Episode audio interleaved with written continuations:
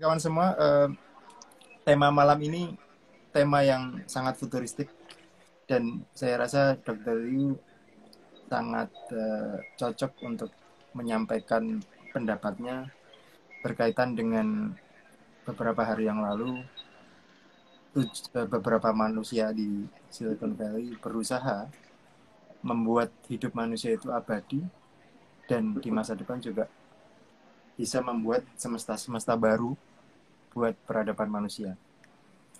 Uh, teknologi yang saya maksud adalah brain computer interface di mana manusia me menyambungkan otaknya dengan komputer. Nah, dalam jangka panjang itu akan bisa mem, apa, me, mendo, me, bukan mengupload keseluruhan nyawa manusia sehingga manusia akan bisa hidup selamanya. Nah, e, pertanyaan saya ke Mas Ryu yang pertama, seberapa cepat kira-kira ini akan terjadi?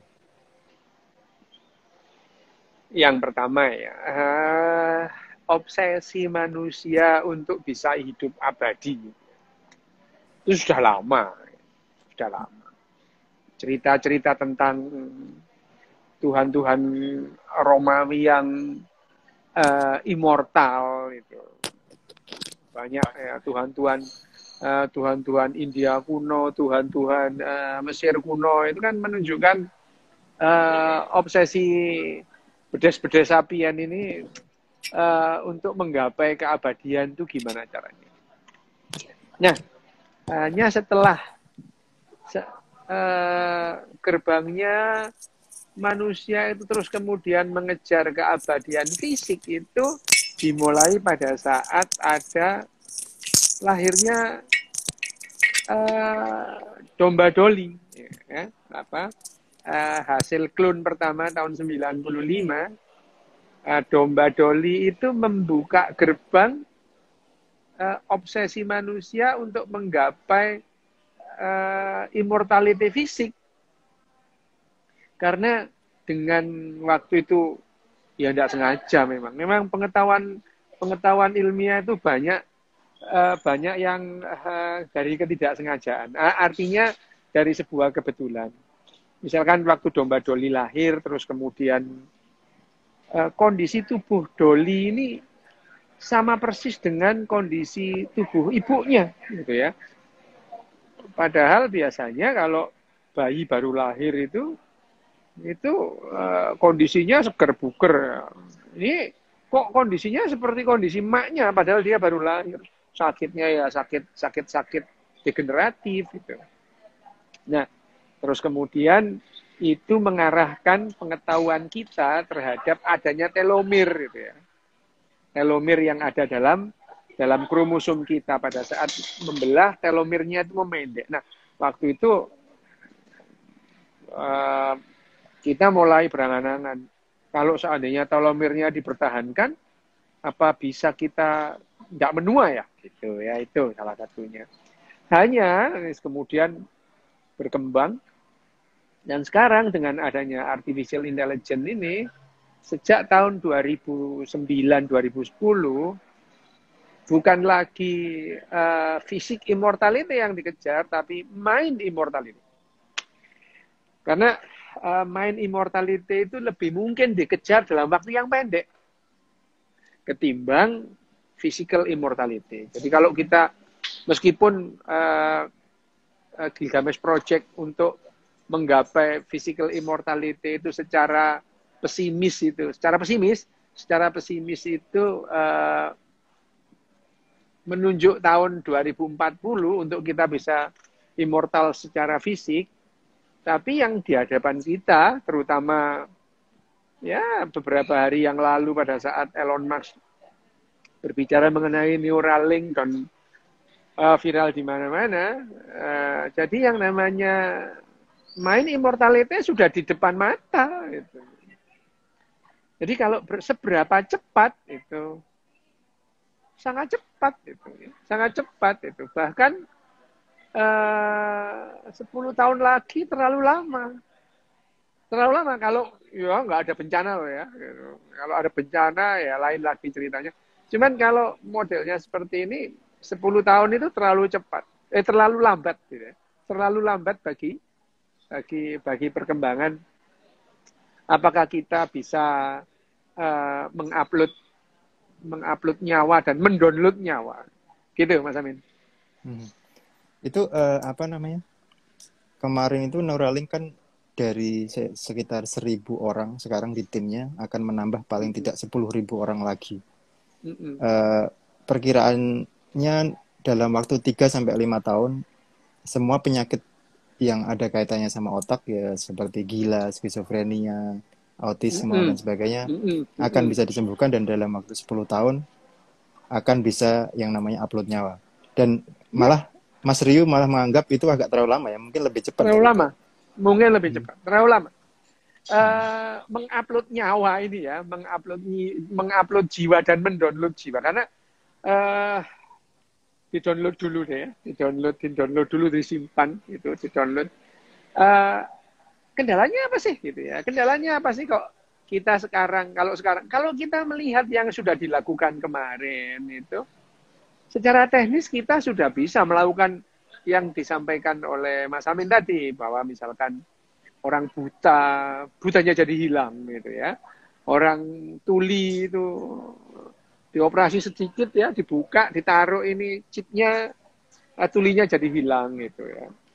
Uh, demikian juga orang misalnya orang lumpuh gitu ya paralyzed itu semua menjadi sesuatu yang gampang diatasi gitu. Dengan Neuralink itu. Memang benar itu ya. Hanya saja kan pertanyaannya adalah kalau kalau misalkan sekarang ini ini kan ini teknologi ya. Teknologi kalau kemudian mau dilakukan kepada manusia, tahapnya panjang gitu ya. Mulai dari safety-nya, terus kemudian uji klinisnya, mempengaruhi kehidupannya apa tidak. Ganjalannya adalah etik sih ya ganjalannya etik gitu. Tapi kalau secara teknis dengan kemarin sudah menunjukkan itu, kita sudah bisa melakukan apa saja itu. Kalau dikatakan tadi bahwa 10 tahun ke depan ya, lima tahun ke depan kita bisa menghilangkan Alzheimer, kita bisa mengatasi penyakit-penyakit schizophrenia, anxiety, depresi. Dengan adanya kemarin itu yang chip yang sudah di launch itu, Semuanya memungkinkan, hanya saja kalau ini prosedur terapi harus ada uji klinisnya itu. Harus ada uji klinisnya itu. Ini kan masalah masalah etik, masalah masalah etika kedokteran. Tapi kalau kemarin itu dilakukan, sudah dilakukan dan kemudian secara real time kita bisa secara real time kita bisa melihat aktivitas setiap neuron yang ada di di sekitar dari chip itu. Dan kita bisa mengontrol itu. Mengontrol. Jadi orang yang sedih menjadi gembira, itu seperti hanya menjentikan jari. Pertanyaannya kalau, adalah, bagaimana?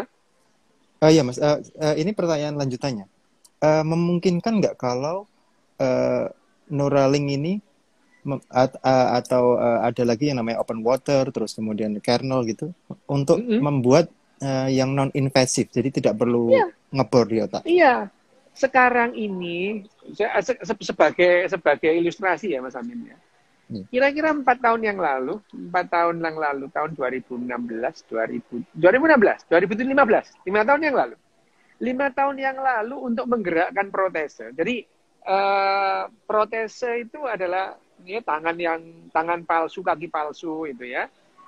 Ada uh, untuk menggerakkannya, seseorang itu harus menggunakan helm untuk merekam otaknya. Jadi merekam otaknya uh, untuk memberikan perintah kepada lengan dan kakinya dan tungkainya. Sepertinya se sehingga ber, bergerak-gerak seperti apa yang dia mau ya. Pakai helm. Itu lima tahun yang lalu. Tapi sekarang helm itu sudah menjadi berubah chip kecil yang ditempelkan di, di luar aja di belakang gitu ya.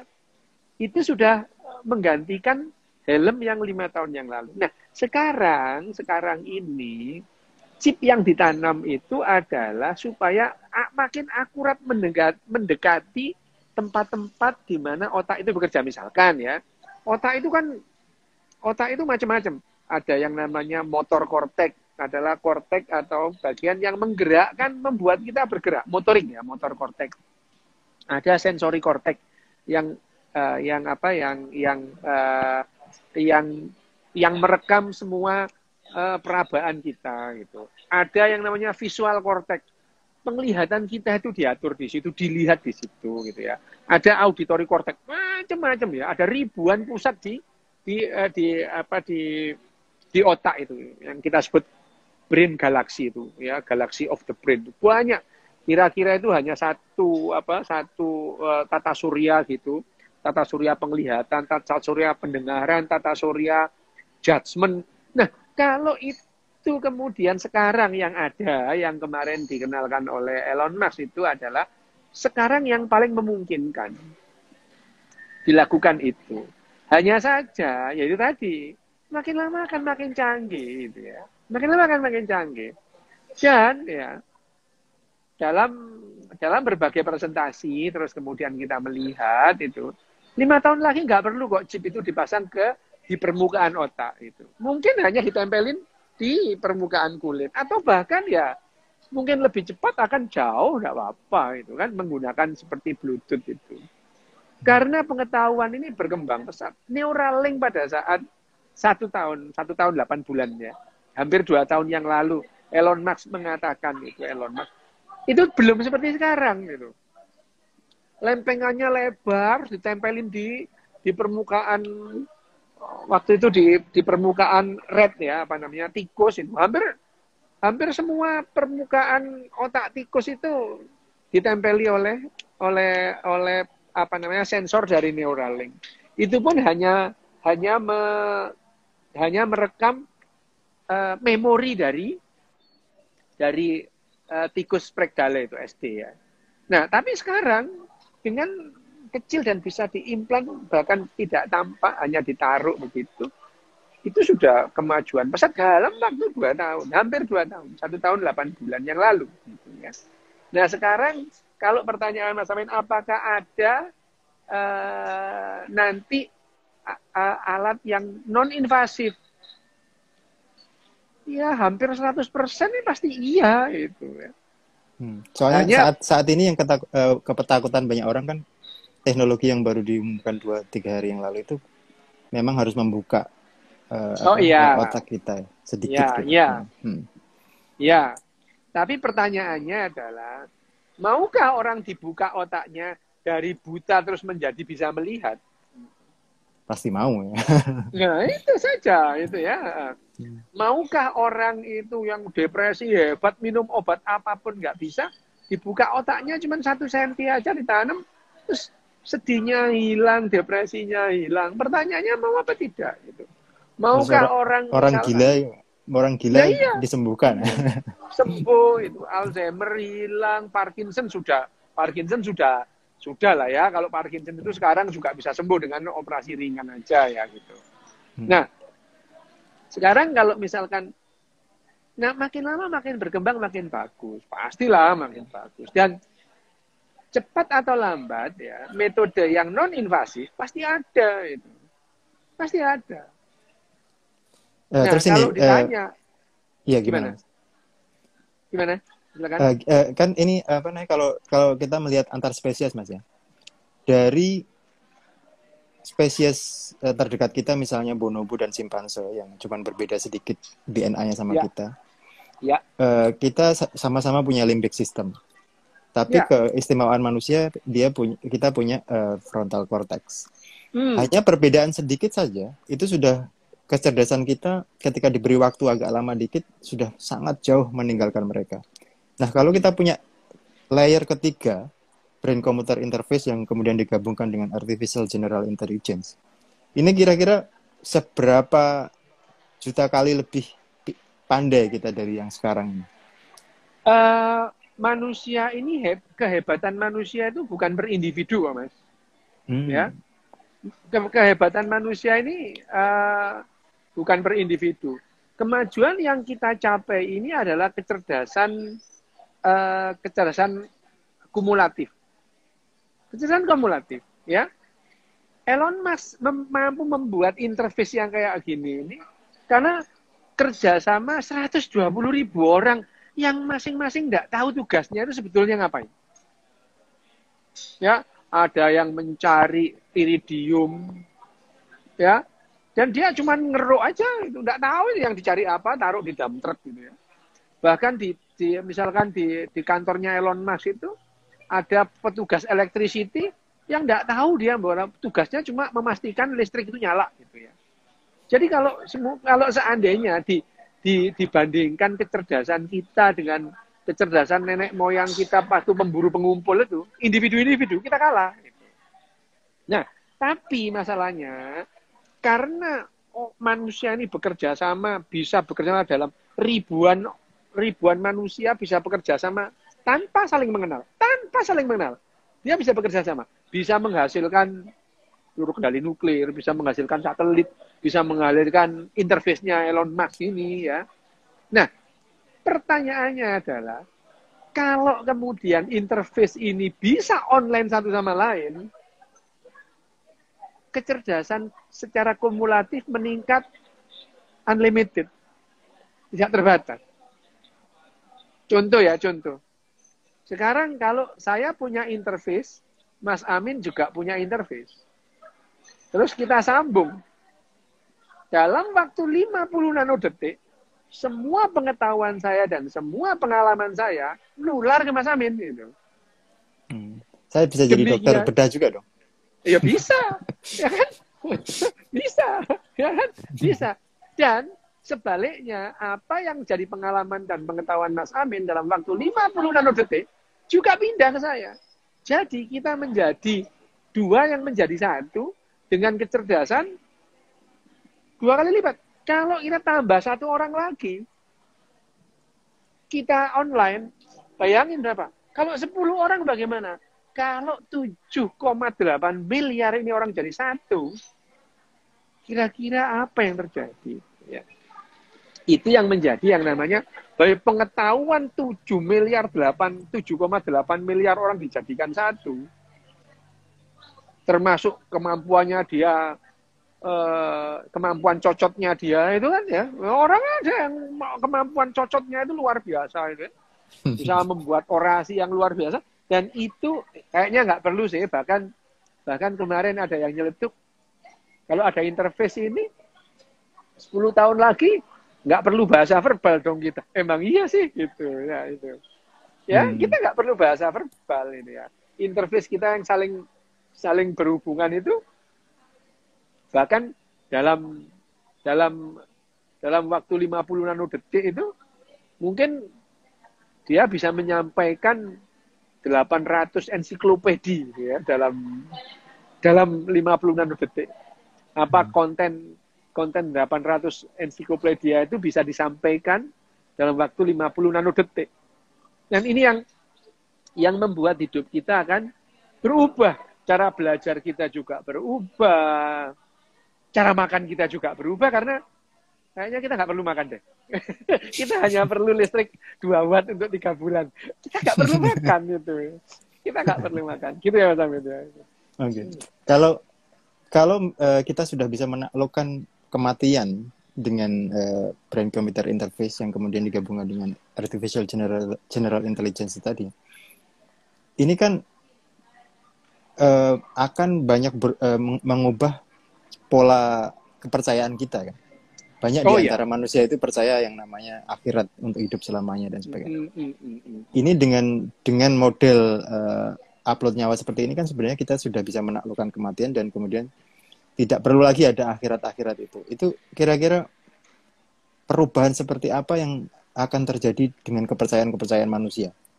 Ya, yang pertama, kita ini sedang memasuki gerbang yang belum ada presidennya sama sekali. Jadi kita tidak bisa mengekstrapolasikan apa pun waktu yang lalu ke masa yang akan datang. Uh, kesimpulan pertanyaan Mas Amin itu tidak bisa saya jawab karena memang saya nggak punya jawabannya. Kalau misalkan apakah kepercayaan-kepercayaan itu akan berubah? Oh iya, itu jelas itu. Kalau percaya kepercayaan itu akan berubah, iya. Misalnya, misalnya yang paling gampang aja Mas Amin ya Tahun 70 sebelum tahun 70 kan nggak ada orang percaya pocongan itu. Pocongan itu hantu baru gitu ya. Hantu baru itu. Dan hantu itu makin lama makin banyak. Ada suster gepeng, ada suster ngesot, makin banyak itu ya. Ada setelah setelah ada cerita misalkan apa namanya cerita misteri Gunung Merapi, ada hantu namanya Grandong, ada Mak Lampir gitu ya.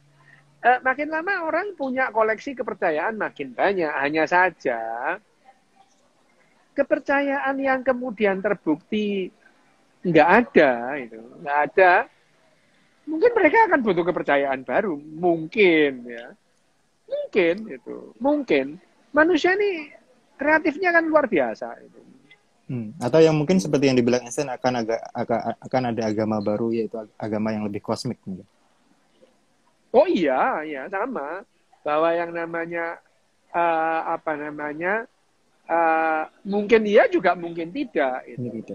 Kalau Harari mungkin, mungkin, iya, mungkin Harari tidak. pernah bilang uh, mungkin ada ag agama baru itu agama data. Sudah kan kalau itu? Ya, itu sudah ya. Itu sudah. Hmm. Itu sudah. Kita mempunyai aturan-aturan baru tentang data itu ya. Itu sudah terjadi itu. Itu itu sudah terjadi. Agama data itu sudah terjadi. Hanya kemudian kalau kita ini sekarang morality itu kan tetap diperlukan untuk membuat kita itu kesepakatan ya kesepakatan dalam satu kelompok. Nah kalau kita ini kelompok besar, misalkan semua orang semua orang apa namanya semua orang uh, terus kemudian online, ya tentu ada sih orang-orang yang tidak mau online itu tentu ada, tentu ada. Nanti ada orang yang nggak mau online itu tentu ada itu ya. Ya sekarang pun kan ada orang yang nggak mau pegang handphone, ada kan gitu. Tapi dia bukan bagian dari kehidupan, iya itu. Jadi nanti orang yang tidak mau online itu seperti Neanderthal yang jalan-jalan di Wall Street sana, itu dia bukan bagian dari kehidupan. Iya nggak apa-apa juga, dia juga dia juga organisme tapi bukan bukan bagian dari kehidupan manusia. Nah, kalau pertanyaannya apakah agama-agama akan berubah? Oh pasti kalau berubah pasti lah. Hmm. Agama apa pun kan tentu berubah dari zaman ke zaman gitu ya. Apa pun agama itu pasti berubah dari zaman ke zaman. Mulai ya misalkan tidak uh, kenal pesawat sekarang harus naik pesawat ke mana-mana. Tentu tentu agama ngatur gejolak yang begitu-begitu. Ya, nah itu itu kalau misalkan apakah keyakinan itu betul-betul akan hilang? Sepertinya tidak. Mereka punya keyakinan lain itu. Hanya hmm. saja mungkin kalau sekarang nanti itu algoritma keyakinan itu bisa diubah, itu kan karena ini kan interface ini bisa mengubah loh ya itu. Interface yang ditanam ditanam di Neuralink itu bukan hanya merekam itu, tapi dia juga bisa memberikan impuls mengubah cara kerja otak itu sendiri. Hmm. Cara kerja nah, otak sendiri. Nah itu tadi uh, ini kan, ini uh, part pertamanya adalah hidup uh, abadi. Tapi part keduanya juga lebih lebih gila lagi nih. Jadi manusia akan bisa membuat semesta-semesta baru. Nah sekarang ini kan semesta-semesta baru yang udah kita buat, misalnya game, terus apa namanya uh, di San Francisco itu ada startup namanya Second Life yang kita bisa bikin kota di situ, bisa utang-utangan di situ, bisa ya. nge-sex di situ, ya. tapi masih virtual. Ya, ya. Dan ya, ke depan ya, ya. Uh, dunia virtual ini akan akan sama dengan dunia kita karena langsung ke otak. Jadi uh, ada semesta-semesta baru yang kita bisa ciptakan, kita bisa sesuaikan dengan uh, dengan keinginan kita. Kalau dalam bahasa agama mungkin kita akan bisa membuat surga-surga sendiri mau bidadarinya 72, mau bidadara uh, 360, semua bisa dibikin. Gitu. Uh, bagaimana ya, ya, pendapat ya. Uh, uh, Mas Rio tentang hal itu? Ya, yang pertama ya, uh, yang pertama yang yang sudah di depan mata ini, kalau kalau kemudian kita itu mengupload apa yang ada di otak kita, otak kita itu kan sebetulnya data dan pengolahan data. Otak kita ini ya, otak kita bekerja itu penuh data dan pengolahan data. Ada ada operating system di situ, ada ada ribuan uh, apa namanya uh, ribuan apa program yang saling tumpang tindih ya itu. Modul. Uh, ada modul yang saling ribuan tumpang tindih gitu ya modulnya aplikasi lah ya. Ada ribuan aplikasi yang saling tumpang tindih di otak kita. Dan itu bekerja semua. Otak itu bekerjanya begitu. Ada data yang setiap kali diperbarui. Setiap kali ada input masuk. Dan input itu kita olah. Input itu kadang-kadang bisa berupa ilusi macam-macam. Nah, kalau misalnya itu, misalnya sekarang ini, dalam waktu dekat ini, semua ada, semua, semua, semua data yang ada di otak Mas Amin misalnya, dan semua aplikasi dan uh, apa namanya uh, operating sistemnya itu terpetakan persis punya Mas Amin. Ya.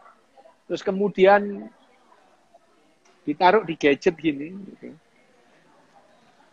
Mas Amin kan sudah nggak perlu tubuhnya. Gitu. Nggak perlu tubuh. Gitu. Nggak perlu tubuhnya. Karena yang namanya saya perlu tubuh saya ini. Karena dalam rangka menjaga otak saya tetap bekerja.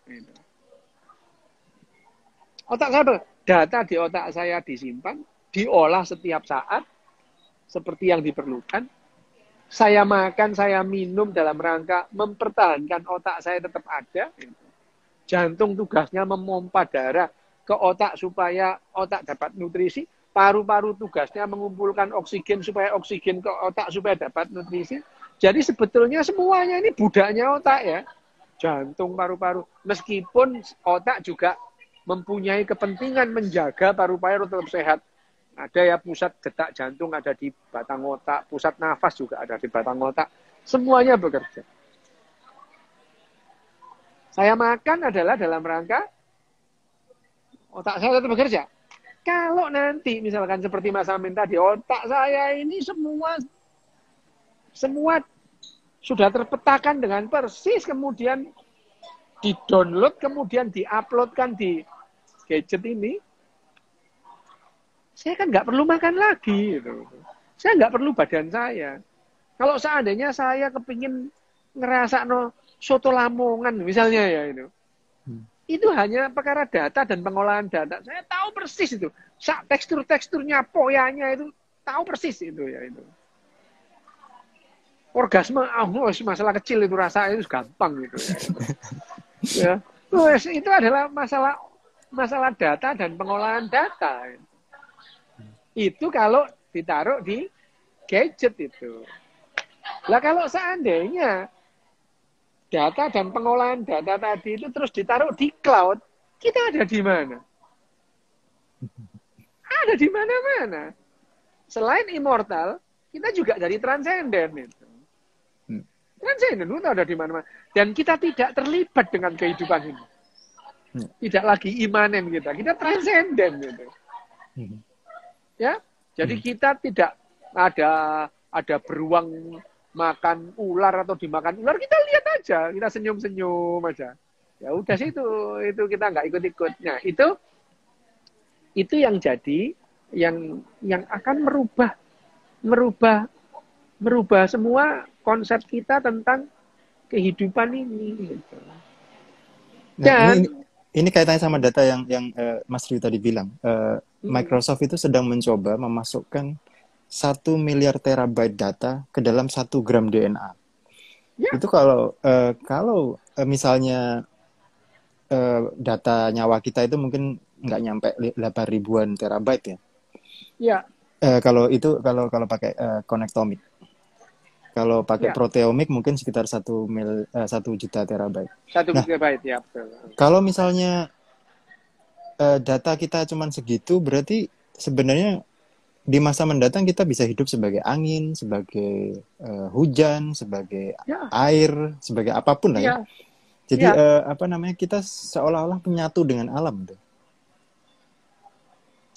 Itu tidak terelakkan kalau kita sudah memasuki transendensi itu. Jadi ya tidak terlalu berlebihan kalau Harari itu mengatakan bahwa agenda kita itu tiga agenda kita adalah mengejar kebahagiaan, immortality dan transendensi itu. Hmm. Ini di depan mata memang ya. Karena musuh kita yang dulu agenda kita tentang kelaparan, apa namanya uh, infeksi dan perang itu sudah lewat itu. Perang tetap ada tapi yang mati sedikit itu. Itu di Suria udah biarin aja sih itu. Mau mati cuma sedikit, lebih banyak yang mati karena serangan jantung gitu. gitu. Ya, it, ya jadi itu tidak terlalu berlebihan bahwa yang yang kemudian disampaikan Mas Amin tadi misalnya bahwa sebetulnya Mas itu ya sebetulnya kita ini kan ya nggak canggih-canggih amat sih badan kita ini itu nggak canggih-canggih amat itu. Kalau misalkan itu kita jadi cyborg dong. Loh kita ini sudah cyborg sejak lama itu misalnya mana ada sih orang itu misalkan dari Surabaya atau dari Jombang ke Surabaya jalan kaki kan nggak ada apa sapasnya naik motor itu ya itu. Hmm. mana ada sih sekarang orang ngitung hitungan pakai porogapit? Kan nggak ada. Pakai kalkulator itu mau nginget-nginget googling gitu ya. Cuman semua ini belum diimplan aja dalam tubuh kita itu jadi actually kita ini cyborg sudah itu secara praktis kita ini cyborg. Saya ini kalau nggak pakai ini ya nggak bisa baca itu. Supaya bisa baca pakai ini gitu ya. Apa bedanya saya dengan seks million dollar man yang bisa lihat jauh itu. Cuman ini belum diimplan. Kalau sudah diimplan nggak ada. Kalau saya misalkan sekarang mau ke ke rumah sakit sebelah gitu, naik mobil. Cuman ya itu belum di belum diimplan. Jadi actually kita sudah cyborg gitu. Nah, hmm kemampuan-kemampuan manusia ini ya, ini kan kemampuan kumulatif. Dari orang eh, menemukan roda sampai akhirnya menemukan mobil dan pesawat, itu kan yang namanya uh, pengetahuan turun-temurun semakin nambah berevolusi menjadi pengetahuan yang sampai sekarang kita rasakan. Nah, kalau misalnya ya, kalau kalau misalnya kita ini sekarang uh, pengetahuan yang yang sudah kita jalani akhirnya menjadi memudahkan kita itu kan ya karena kita mencari yang lebih nyaman itu. Manusia kan gitu ya. Ini misalkan sekarang ini dingin itu dipasang pemanas gitu ya. Supaya merasa nyaman gitu. Mau jalan cepat-cepat jadi sebetulnya ini alami loh alami loh yang kita pakai juga bahan-bahan alam nggak ada yang bahan dari akhirat kok gitu ya. Tidak ada. Jadi sebetulnya manusia membangun rumah, membangun rumah sakit, membangun uh, itu kan seperti tidak ubahnya seperti uh, burung yang membangun sarangnya. Sarang burung itu kalau dianggap bahwa rumahnya manusia itu tidak alami, sarang burung yang nggak alami itu. Hmm. Nah, itu itu itu yang yang yang yang jadi yang harus harus kita pahami bahwa sebetulnya mas kita ini yang seperti tadi itu kita ini nggak canggih-canggih amat kok badan kita ini gitu ya. Sama sederhananya dengan uh, dengan bakteri gitu ya. Selnya ya. Tapi karena sel itu bekerja sama banyak banyak gitu ya. Dan secara unik uh, manusia itu bisa mengembangkan bahasa verbal. Itu yang membuat manusia bisa bekerja sama lebih banyak. Tidak dimiliki oleh uh, spesies yang lain. Nah sekarang kalau kemudian tanpa bahasa verbal kita bisa connected, hilang ini bu ya, hilang bahasa verbal ini. Hmm. Uh, ini uh, ini banyak yang bertanya masalah itu loh dok. Uh, makna jadi makna hidup itu jadinya seperti apa? Nah ini kan uh, ya tadi kita sudah bilang bahwa mungkin beberapa ya, ya. orang tujuan hidupnya itu surga. Nah, kita tadi sudah membahas bahwa kita sudah bisa menciptakan surga dalam waktu tidak lama lagi. Ya, dan kita ya. bisa menaklukkan kehidupan kita dan apa hmm. namanya menciptakan akhirat maksudnya uh, kehidupan yang sangat lama. Terus kemudian kan pilihannya ke depan ini menjadi dua kan. Uh, atau mungkin ada lebih tapi kira-kira uh, dua yang paling penting. Mau pilihan optimis atau mau pilihan pesimis. Kalau pilihan optimis itu adalah pilihan di mana kita menciptakan semesta baru dan kita menjadi Tuhan ya. Jadi kita seolah-olah menjadi Tuhan di semesta baru itu tadi uh, ya. di di semesta virtual yang rasanya sudah menjadi semesta beneran karena uh, langsung ya. nyambung ke otak kita. Jadi kita hidup di situ. Yang pilihan kedua adalah pilihan di mana uh, kita menaklukkan keinginan kita. Ini seperti di agama-agama timur seperti Buddha atau Hindu. Jadi apa uh, kita moksa lah istilahnya. Nah, uh, menurut uh, Mas Ryu, kira-kira yang dari dua itu yang uh, optimis manunggaling kaulo gusti dengan uh, yang pesimis moksa itu kira-kira menang yang mana ya. di masa depan? Uh, kalau di depan mata ya menang yang pertama lah ya itu. Hmm kalau di depan mata ini adalah menang yang pertama bahwa uh, menihilkan diri itu adalah sesuatu yang uh, uh, anti evolusioner gitu. karena secara evolusioner kita itu di apa namanya uh, secara evolusioner kita itu dipacu untuk tetap eksis gitu ya. Tetap eksis. Dan uh, agenda untuk mengejar immortality dan transcendensi itu karena sudah di depan mata itu yang terjadi adalah ya tadi kita membuat membuat semesta-semesta kita sendiri. Dan sebetulnya secara dalam batas-batas tertentu kita sudah membuat kok itu. Sekarang itu kita sudah membuat itu ya. Kita sudah membuat. Kita membuat dunia kita lewat Twitter lewat game yang kita lakukan itu. Kita membuat itu menjadi terhubung satu sama yang lain. Kita terhubung dengan rumah itu ya. Kita melihat dari kantor, kita melihat piaraan kita lari-lari. Gitu. Kita sudah membuat, sudah menjadi Tuhan di dunianya itu, mengawasi, gitu ya, ya itu. Dan kalau dan itu sudah terjadi dalam batas-batas tertentu itu sudah terjadi itu.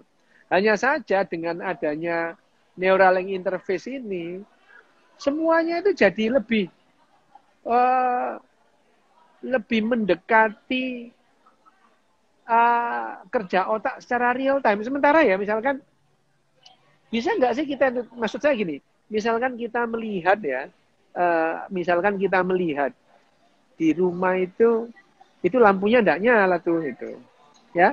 Kita lihat kok gelap, belum dinyalakan itu ya, belum dinyalakan. Kita telepon lah sama asisten yang di rumah, itu lampunya belum dinyalakan, ya. Gitu. Tapi kalau Neuralink kita sambung, interface-nya terhubung, lah, kok belum nyala? Dalam waktu yang sama, lampunya udah nyala. Itu. Karena itu terhubung antara ruangan dengan apa yang kita pikirkan. Itu. Nah kan kayak konsep yang maha kuasa kita itu. Kuasa terhadap semesta kita. Dan itu sudah di, di depan mata itu. Karena karena yang hal-hal yang misalkan connected dengan gadget kita, ya se semau-mau kita gitu. Ntar lagi ya mobil itu nggak perlu kita panggil kayak seperti kalau tahun 80-an itu yang apa uh, apa itu namanya? Uh, film Night, Rider, Rider itu, Kit Kit uh, Kit Kit hmm. gitu. Kit Kit gitu ya. Kalau orang misalnya Kit Kit itu kalau misalkan orang Jombang itu ya, nggih kula Pak Wakiti yang teko itu ya. Datang. Nah, kira-kira gitu Mas. Jadi kalau melihat kemungkinannya yang yang lebih besar kemungkinannya yang pertama bahwa kita optimis. Pesimisme pesimis kita itu kan pada saat berapa ribu atau berapa miliar orang yang harus dikalahkan. Itu aja sih. Mau tidak mau. Ya. Hmm. Berapa orang yang harus menjadi orang tidak berguna, sementara berapa orang yang menjadi Uberman, menjadi super. Gitu itu itu tidak ter, tidak tidak tidak terhindari kalau hmm. uh, uh, ini kan uh, kaitannya juga dengan uh, dengan misalnya Fermi paradox di mana manu, manu, sampai sekarang ya kita belum ada bukti ada uh, makhluk lain di di, oh, iya. di semesta kita yang sangat besar ini. Iya. Jangan-jangan mereka ini apa namanya Eh, ketika mencapai eh, teknologi seperti yang kita kita punya kita ini baru sekitar 200 ribu tahun aja tiba-tiba sudah punya hampir punya teknologi yang yang sangat ngedap-ngedapi kalau bahasa Jawanya ngedap, sangat mencengangkan ya. ya itu uh, jangan-jangan uh, apa namanya civilization di di semesta kita ini yang sudah maju itu langsung pindah ke semestanya sendiri atau uh, ke dimensi yang lebih tinggi karena menurut uh, string teori misalnya ada paling tidak 11 dimensi gitu. Ya. Uh, itu kalau menurut Mas Ryu uh, jangan-jangan ini menjelaskan Fermi paradoks enggak ya? Jadi ke apa namanya? Kenapa sampai sekarang kita belum menemukan uh, apa namanya civilization yang maju di di di belahan semesta lain? Apakah itu karena uh, mereka sudah mencapai teknologi yang kita punya ini? Uh, kalau kalau sains itu kan berpikir bukti ya. Kita hmm. kita kemungkinan ada, tapi kemungkinannya berapa persen gitu ya? Kemungkinannya seberapa besar?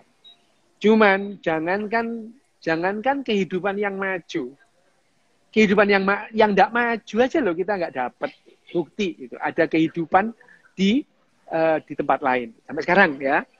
Sampai sekarang itu sampai sekarang. Sampai sekarang itu kita tidak menemukan satu bukti pun ada kehidupan lain di luar bumi. Belum. Meskipun kalau hitung-hitungan itu ya bahkan hitung-hitungannya hitung-hitungannya siapa namanya Hawking itu kemungkinannya oh itu luar biasa ya. Bahkan Hawking itu nulis ngitung ada 10 pangkat 150 semesta ya itu yang dengan berbagai macam. Tadi apa namanya? Dimensi itu. Dimensi itu ada 11 dimensi. Kebetulan alam semesta kita ini empat dimensi tiga dimensi ruang dan satu dimensi waktu. Yang tujuh mana terlipat gitu ya. Itu juga dihitung dalam string teori dan uh, M teorinya siapa namanya Hawking ya. Itu. Nah, hmm, hmm. ya, ah, ya itu. Hanya saja kalau kita kita mungkin enggak sih? Ya mungkin itu. Mungkin, tapi mungkin juga enggak gitu ya. Mungkin itu kan bisa iya, bisa enggak. Hmm. Tapi buktinya sampai sekarang tidak ada itu. Sampai sekarang tidak ada bukti. Tidak tidak ada bukti kehidupan maju. Jangankan kehidupan maju, kehidupan yang tidak maju aja loh kita nggak ada buktinya. Ada misalkan kehidupan di sana, ada misalkan karbon base atau arsen base atau ferrum base uh, apa apa ya apa kehidupan berbasis yang lain itu ya itu tidak ada bukti. Nah kalau pertanyaannya mungkin nggak sih kayak gini itu kan juga reka-rekaan kita itu. Rekaan kita tuh manusia itu luar biasa loh mereka-rekanya itu ya. Ada lembut yang tidak pernah ketemu sifatnya juga tahu. Loh, ketemu aja lo tidak tahu itu. Sifatnya ada yang sifat macam-macam itu ya. Itu itu rekaan manusia. Hanya saja rekaan manusia itu ada yang kemudian jadi kenyataan, ada yang oh itu khayalan, nggak mungkin lah kayak gitu gitu ya itu tetap saja kalau pertanyaannya adalah seperti yang ditanyakan Mas Amin tadi, misalnya mungkin nggak sih ada peradaban di tempat lain yang kemudian seperti yang sudah melampaui kita? Ya mungkin, mungkin. Transenden, iya mungkin. Karena kalau sudah transenden itu, itu sekarang kan kita menuju unifikasi ya, unite. Menjadi satu. Nanti kalau misalkan interface ini betul-betul bisa connected satu sama yang lain, dalam waktu cepat itu uh, ya kita akan ter, terhubung satu sama yang lain menjadi satu satu huge, very huge data ya, big data. Gitu. Hmm. Kalau agamanya itu agama data ya. ya. Tapi setelah itu kita akan berpisah lagi. Kita terpencar-pencar lagi. Kenapa? Karena setelah kita menjadi cloud tadi itu, Mas Amin ada di cloud itu, untuk pertama kalinya kita punya kesempatan melintas atau bergerak dengan kecepatan cahaya. Sekarang kan nggak bisa itu. Tubuh kita itu nggak bisa itu. Ya, jadi nggak mungkin ada pesawat seperti Star Trek terus membawa tubuh kita. Tubuh kita tuh tetap nggak enggak, uh, tidak tidak meluruh gitu ya. ya. Itu tidak mungkin. Tapi kalau kita menjadi cloud itu, kita bisa bergerak dengan kecepatan cahaya itu. Misalkan Mas Amin ke barat sana, saya ke selatan sana atau ke timur sana. Bergerak dengan kecepatan cahaya. Secara faktual kita dipisahkan dua kali kecepatan cahaya, nggak mungkin ketemu lagi kita. Itu, itu. Hmm. Ya. Oh, jadi jadi menurut Mas Rio ada ada ada kemungkinan ke depan ini kita ini karena kita banyak yang sama-sama di cloud dan kemudian menjadi satu uh, entitas besar. Entitas besar, iya. iya. Dan kemudian Bisa. berpisahnya ketika kita mau eh, ini ya, mau menjelajah ke belahan menjelajah ke mana-mana ya tentu tentu ada orang-orang gila itu ya yang pengen lah dulu itu ya orang yang dari da- da- dari apa dataran Asia aja ada yang gila 60 ribu tahun lalu bisa mencapai Australia gitu. Kurang gila apa itu? Nggak tahu. Sekarang misalkan ada ada ada orang-orang tertentu yang kemudian dia kepingin menjelajah kan secara faktual terpisah kecepatan cahaya melesat nggak nggak mungkin ketemu lagi gitu ya. Dan dia akan berevolusi menjadi sesuatu yang lain di sana juga berevolusi menjadi sesuatu yang lain ya mungkin nanti kalau kemudian ditemukan eh, betul itu ya wormhole ya ya kalau seandainya konsep itu betul ada ya bisa ketemu lagi tapi kan secara hukum fisika sekarang kalau sudah terpisah satu ke sana dengan kecepatan cahaya satu kan secara secara faktual dia terpisah dengan dua kecepatan cahaya tidak bakalan bertemu lagi.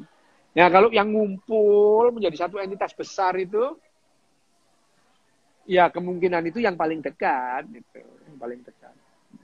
Nah, terus ini ada ada ada pertanyaan yang seperti ini, eh, Mas Ri. Jadi, apakah nggak bosen ini hidup eh, selamanya gitu?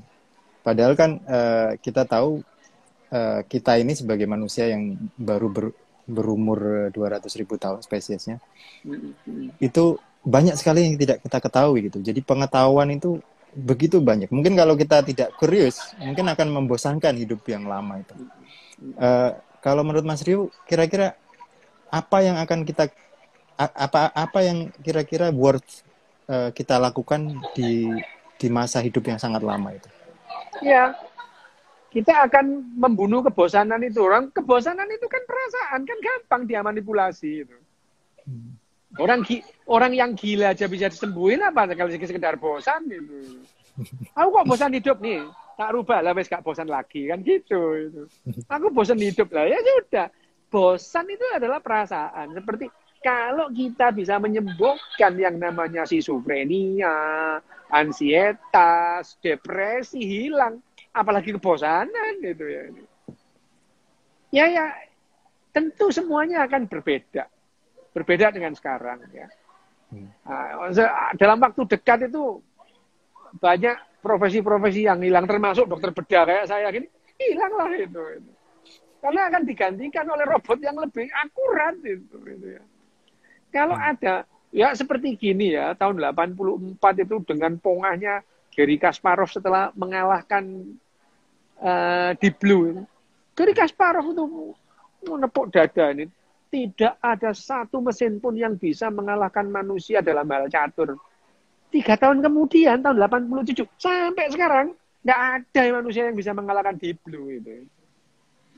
Sama nanti kalau ada dokter bedah dari robot itu, tidak ada lah manusia yang bisa mengalahkan keakuratan yang seperti itu. Nah, Hmm. dalam hal itu, kalaupun kita terus kemudian menjadi cloud itu, kan kita tidak perlu khawatir lagi dengan kesehatan kita. Orang kita sehat terus itu. Tinggal kita menjamin tersedianya sumber daya itu. Ya. Nah, sumber daya eh, ke depannya yang yang yang apa namanya eh, yang paling yang sudah diangan-angan adalah menjebak semua foton dari matahari itu ya ya untuk menjadikan sumber daya besar itu Dyson Sphere. Dyson Sphere itu ya Dyson Sphere itu Hmm. Dyson Sphere itu itu yang itu yang yang paling paling memungkinkan Oke, ini eh, pembicaranya sangat menarik dan sangat futuristik. Jadi eh, apa namanya? sepertinya perlu ada gelombang kedua nanti dok eh, kalau boleh ayo kalau ada Eh, boleh. waktu. Eh, karena apa eh, masa depan yang indah ini eh, harus diwujudkan dan eh, banyak orang harus diajak ke sana. Karena masa depan itu kan sebenarnya bukan sesuatu yang ses- ya, adalah sesuatu yang kita ciptakan kan seharusnya, bukan Ya, ya. sesuatu yang yang hanya diangankan dan sebagainya. Jadi eh, perlu ada banyak pembahasan seperti ini supaya banyak orang tidak terikat kepada apa ya dogma-dogma masa lalu yang yang sebenarnya tidak sudah sudah tidak terbukti gitu. iya iya. Oke, eh, kita buka sedikit pertanyaan kalau ada yang bertanya. Banyak sih pertanyaan dari tadi itu. Iya. Ini ada pertanyaan nih. Bisa rusak nggak, dok, chipnya? Kalau rusak berarti punah dong. Gimana? Oh, ya chip boleh rusak. Dan kita punya yang namanya backup data. ya. Nah, termasuk misalkan ada ada yang gini. Semua apa datanya, misalkan datanya Mas Amin, termasuk DNA-nya Mas Amin, semua disimpan dalam bank data. Ya, kalau teknologi kita sangat maju, membuat tubuhnya Mas Amin itu itu perkara mudah itu. Orang itu bahan-bahan alam yang disusun gitu ya. Jadi kayak kayak printer 3D gitu membuat Mas Amin dalam waktu pendek. Kalau Mas Amin kepingin ya? iya, kepingin Mas Amin kepingin kesurupan ke badannya, sebentar habis itu balik lagi ke ke, ke big data ya nggak apa-apa itu. Itu yang terjadi. Jadi ya badan otak kita sudah tidak mampu lagi apa namanya menyimpan data yang terlalu gede itu nggak bisa nggak mampu itu nggak mampu. Kita perlu barang lain. Loh kan kita sudah lepas dari apa namanya uh, apa namanya sifat alamiah kita. Lah dari dulu kita itu sudah melawan hukum alam. Besi kita buat terbang besi kita buat terapung gitu kan. Itu kan dalam rangka kita. Kalau misalkan itu kan sudah di luar apa namanya hukum-hukum alam. Lah dari dulu kita sudah melawan hukum alam dengan kecerdasan kita itu hmm. apa bedanya gitu? Kita terus kemudian dulu bu, bisa membuat besi terapung bisa membuat besi terbang gitu ya hmm. itu kan juga sebetulnya kesadaran kita itu terus ini ada pertanyaan lagi dok uh, apa namanya waktu kita di cloud, yang jagain cloud kita itu siapa? Bareng-bareng. Gitu. Sekarang, le, sekarang Mas. Mas Mas Amin mesti tahu nih. Hmm. Ini yang yang mengupgrade apa namanya apa uh, misalkan IO sekian jadi IO sekian siapa itu yang buat mereka sendiri loh data itu sendiri ada memperbaiki memperbaiki memperbaiki sistemnya sendiri, menghilangkan bugnya sendiri, membuat data sendiri, memperbaiki dirinya sendiri. Manusia itu ya istilahnya ini kalau ada inovasi baru tambahin-tambahin aja. Tapi kemudian dia membuat sendiri. Kalau pertanyaannya siapa yang menjaga cloud kita? Lah kita bagian dari cloud itu, kita menjaga itu. itu. Tentu sih mas, tentunya ada, ada, ada, tentu ada. Kalau misalkan kita jadi kumpulan data itu kan ada data yang harus dilindungi di tengah itu ada ada firewall firewall tentu ada gitu. Itu itu itu keniscayaan ya, keniscayaan. Makin cepat kita masuk makin cepat kita ada yang di tengah. Biarin aja yang belakangan terlambat oke ini pertanyaan terakhir dok. Uh, kalau ya. uh, misalnya kita sudah bisa hidup abadi atau hidup selama yang kita uh, uh, kita mau terus kemudian kita bisa menciptakan surga sendiri kita bisa menciptakan semesta sendiri kira kira-kira tujuan hidup kita ini selain bahagia oh. apa aja dok? Yang namanya meaning of life itu ya meaning of life. Kalau kita bilang meaning of life itu meaning of life itu ya kita hidup ngobrol ini kan meaning of life mas itu ya kita ngobrol ini, meaning of life kita. Kita ngobrol itu, kita meaning of life itu. Jadi sebetulnya meaning of life itu pada saat kita berhubungan dengan dengan individu lain, kita berhubungan dengan anjing, kita berhubungan dengan kucing itu. Ada meaning of life di situ. Jadi kalau dikatakan tujuan hidup, kalau tujuan hidup, apa sih tujuan hidup? Secara faktual, tujuan kita hidup adalah mempertahankan kehidupan itu sendiri. Gitu. Sejauh ini tiga setengah miliar tahun kehidupan ini, setiap kita hidup tujuannya adalah mempertahankan kehidupan. Dari mulai DNA, RNA tiga setengah miliar tahun lalu sampai sekarang, gen itu abadi. Gen itu mempertahankan kehidupan. Saya hidup untuk mempertahankan kehidupan itu sendiri. Bagaimana orang yang tidak mempunyai keturunan? Lah, dia menjadi buffernya orang yang punya keturunan. Dokter-dokter yang nggak punya anak, dia menjaga kesehatan-kesehatan orang-orang yang punya anak. Jadi tujuan kita hidup adalah melanjutkan kehidupan ini sendiri. Dan sejauh ini tujuan ini tidak terbantahkan. Tidak terbantahkan. Oke, terima kasih uh, Mas Rio ya. atas uh, waktunya di sela-sela iya. kesibukannya ya. di Tokyo. Terima kasih kawan-kawan atas uh, uh, kehadirannya.